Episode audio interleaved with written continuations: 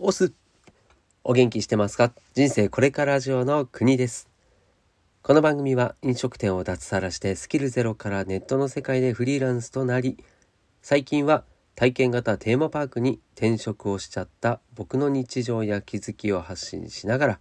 あなたを元気にしちゃうそんな番組でございます。さあ今日はですね5月の12日木曜日ですね。時刻は8時半。ん？夜の8時半ですね。はい。自宅の息子の部屋からですね。ひっそりこっそりとお届けしております。はい。で今日のねテーマなんですけれども、まあ、今日はですね、まあ、マネジメントについての話ですね。マネジメントで失敗する3つの理由という話をしていきたいと思います。以前ですね、以前まあまあ最近だと思うんですけれどもそのマネジメントについてお話しした放送がありましてですねえっ、とですねマネジメントでやるべき3つの役割っていう放送をしてるんですけれども今回はもう全くですねこれの逆ですね。はい。この3つの役割ができてないこと自体がもう失敗する理由だよねと。いう話なんですけれども、まあ、なんでこんなね話をしようかなというふうに思ったかというと今現在こう仕事をしている場所でですね、まあ、マネジメントをする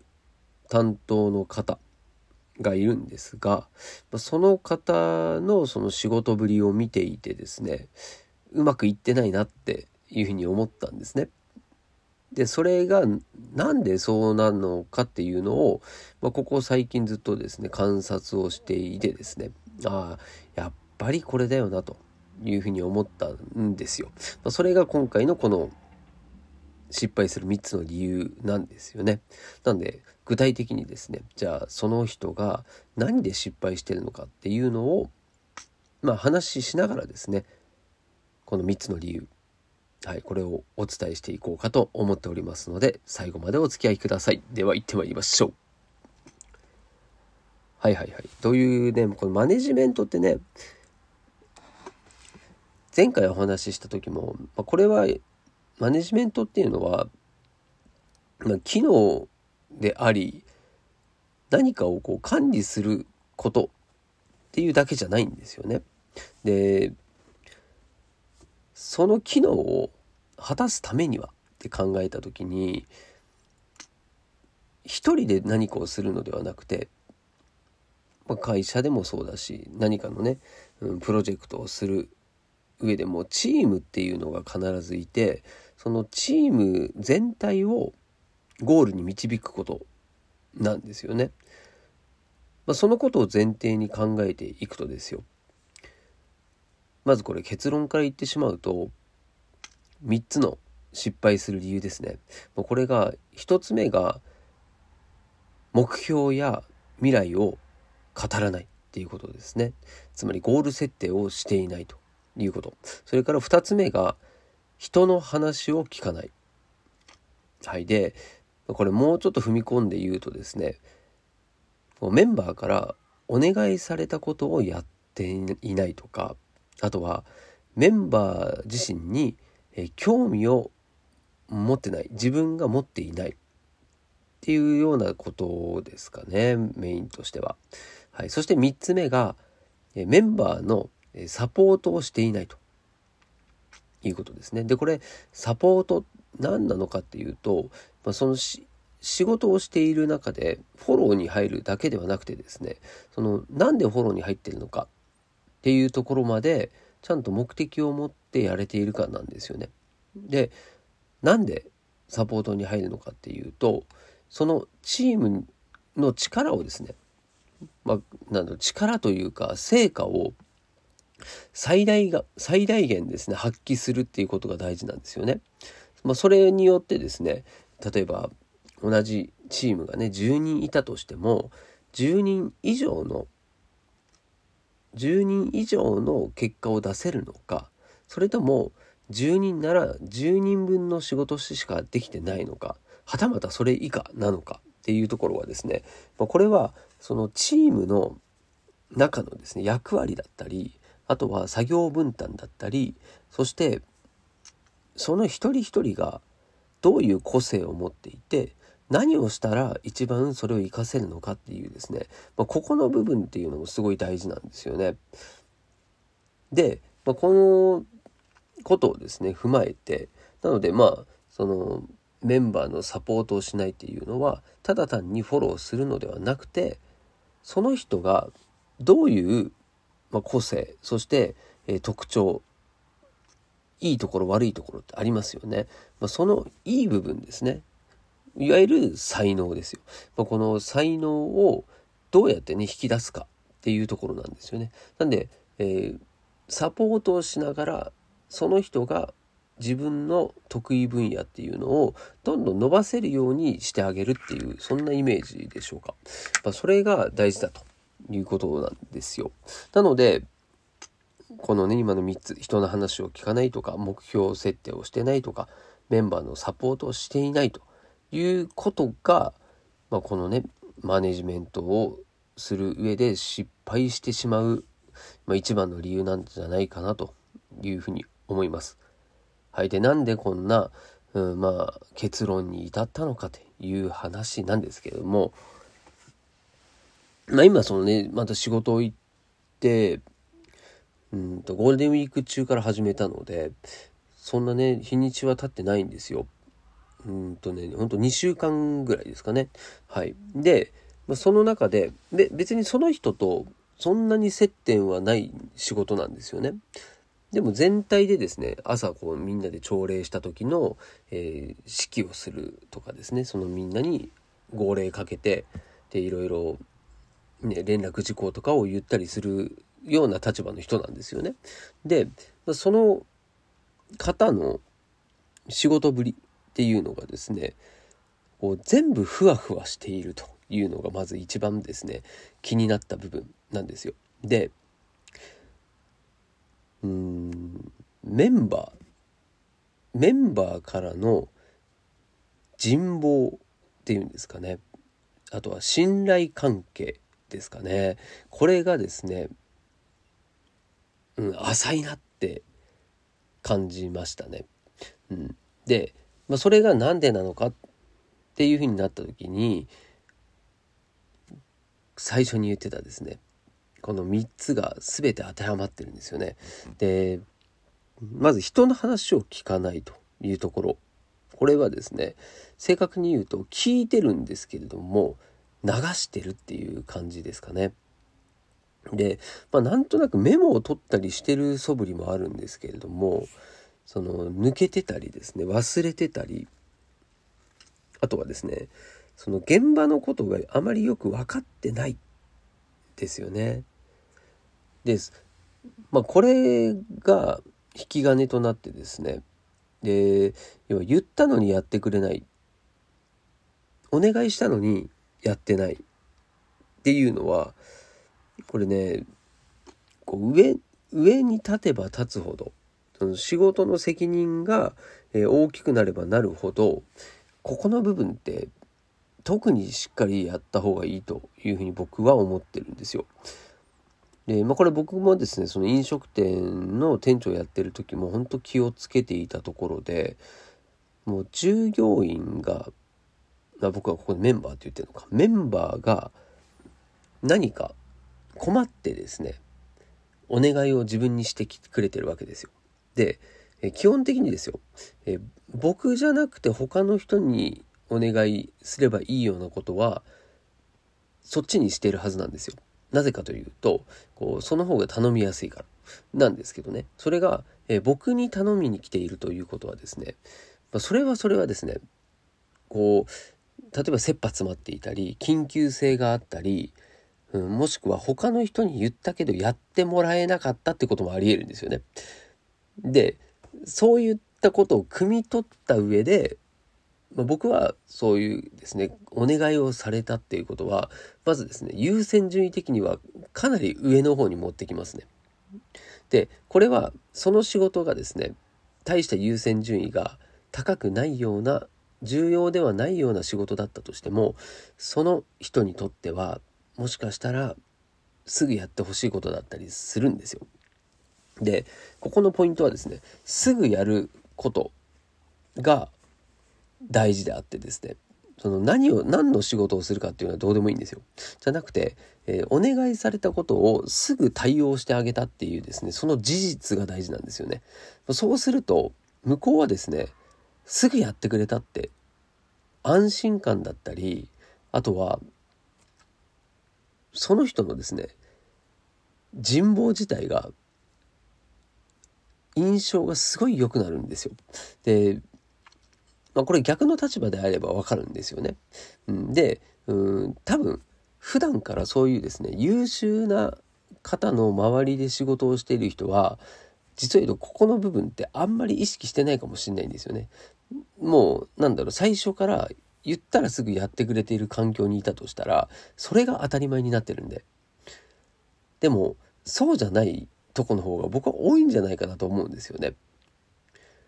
で結局ねこれそのやらないと今度はですね次からお願いされなくなるんですよ。これがその信頼関係の崩壊なんですよね。どうせ言ってもっていうもう最初にですねそそういうレッテルを貼られてしまうとですねなかなかこの信頼をもう一度ですね勝ち取るのは時間もかかるし難しいんですよ。だからこそですねもうお願いされたことは胃の一番にやるぐらいなもうその場でできるんだったらすぐやるしということはやった方がいいんですよね。でここの部分が、うん、まあそうだねやれてないんだなっていうふうにまず感じましたね。はい。で、そのメンバーに対して興味っていうのも持っていないっていうのもですね、これも今のね、この人の話を聞かないっていうことにつながるんですよね。うん。だから、なんだろうな、こう、本当にね、その人のこと興味あるなし関係なしにその同じチームでやってるんだから興味持たないはずがないんですよね。なんでかって言ったらメンバーの一員ですからその人が全然違うことやったりこうあっちみんなで行こうぜって言った時についてきてついてきてくれなかったりしたら困るのは自分じゃないですか。そしてチームメンバーみんなが困るんですよ。だそれを防ぐためにはやっぱり最初の段階でですねよく相手とコミュニケーションをとってですね相手のことを知って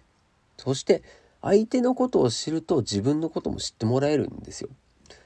そのね自分語りばっかりする人っていうのは相手が心を開いてくれない場合が多いので、まあ、そうなるとですねこう良質なコミュニケーションにはならないんですよね。なのでとにかく聞くっていうのが大事ですよね。相手の話を聞いてでなんで聞くのかっていうと相手のことを知りたいからなんですよ。でなんで知りたいのかっていうと相手のことを知ったことによってですねこれが次につながってくるんですけどもメンバーのサポートができるようになってくるんですよね。これ知らないのにサポートされてもですねメンバーはね実を言うとこううざかったりするんですよね。でその信頼関係が構築されていないとサポートしてもそもそも意味がないんですよね。信頼関係があって初めてですねサポートされた時に相手がですね自分の持っている力以上の力を出したりですねあとは本人自身の自信がついてくるんですよねで自信がついてくると才能っていうのは伸びるんですよだこれをやっぱりね理解してですね人の話を聞くべきだし人の話を聞くだけで終わりにしないでですね言われたことはしっかりお願いされたことはやるしあとはこっちからお願いするっていうことも積極的にやった方がいいんですよね。で、お願いの仕方っていうのも、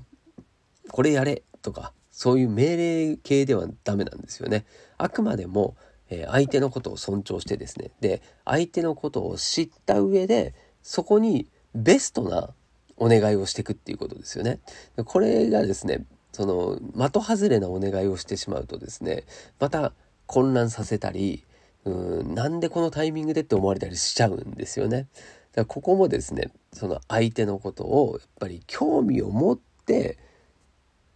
もうね監視するぐらいでいいと思うんですけども相手が今どういう状況なのかっていうのを汲み取るっていうのもこれもですね大事なことだと思うんですよね。はい、そしてはい。チームもですねメンバー自身はそうなんですけどもチーム全体もですねどこに向かってんのか。それのこの目標設定だったりゴール設定ができてないっていうパターンがですね、まあ、今回の件も同じなんですよ。でその僕はまだねその新しく入った人だからなんだろうな状況が分かんないですよね全ての。分かんないし、えー、そのメンバー全員の顔と名前も一致しないし誰が何やってるのかっていうのも分からないですけれどもだけれどもですねその今回のそのマネジメントしてる人との話を聞いてたりうんこう雰囲気をですね感じ取った部分で言うとまあその人望はないんだろうなとその信頼されてないんだろうなっていうのをまず感じたのとあとはそれぞれみんな何かしらのこう闇の部分があるんですよね。その不満の部分があってそれがこう徐々に大きくなってるような感じがするんですよね。したんですよ。そうそう。だからちょっとこのままじゃまずいんじゃないかなっていうような風に僕はね感じ取ったんですよね。はい。でそれっていうのもまあ、今言ったですねその話を聞いてなかったりサポートをしてなかったりっていうのもそうなんですけれどもそもそもみんなのですねチーム全員の進んでる進むべき目指すべき部分がみんな一緒じゃないですよね。でそれは何でかって言ったらそこの部分が明確じゃないし言えてないんですよ。僕もだから知らないんですよね。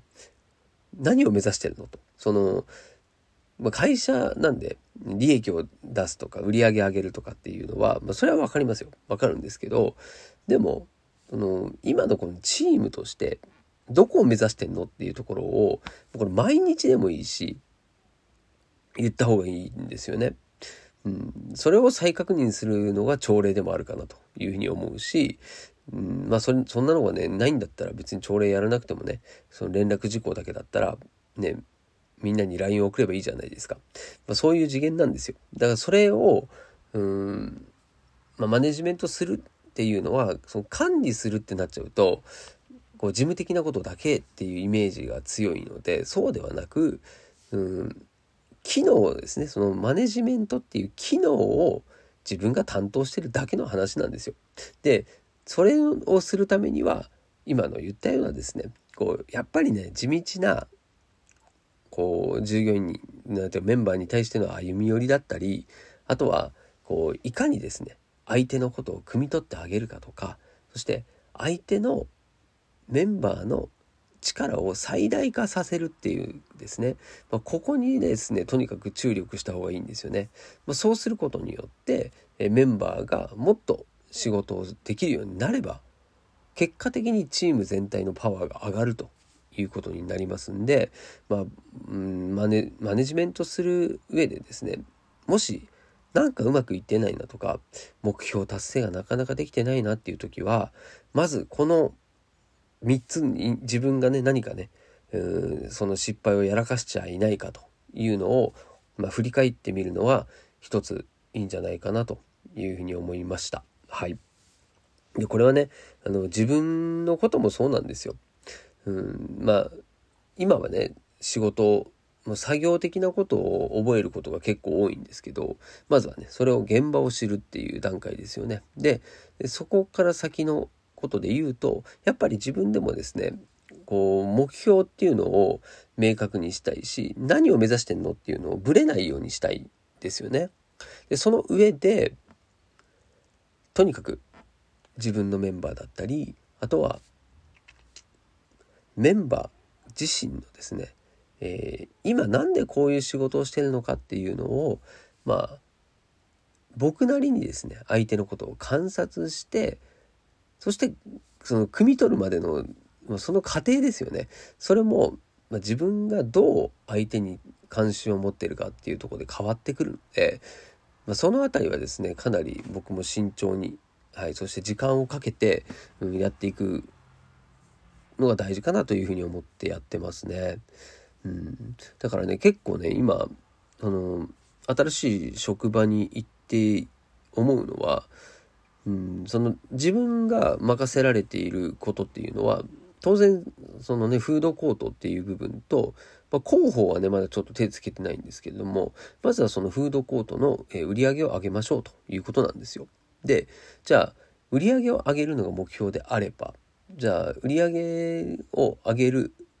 ためには何をすればいいのっていうのがあってでその何をすればいいのかっていうのもこれ目標になりますよね。これをこれをしようこれをいつまでにこういう形を目指そうというのも一つになりますよね。でそれをみんなで共有していくっていうのが大事なわけですよ。はい、なんで、ま、その僕のやってることもそうだし、うん、他の方もね、まあ、何かしら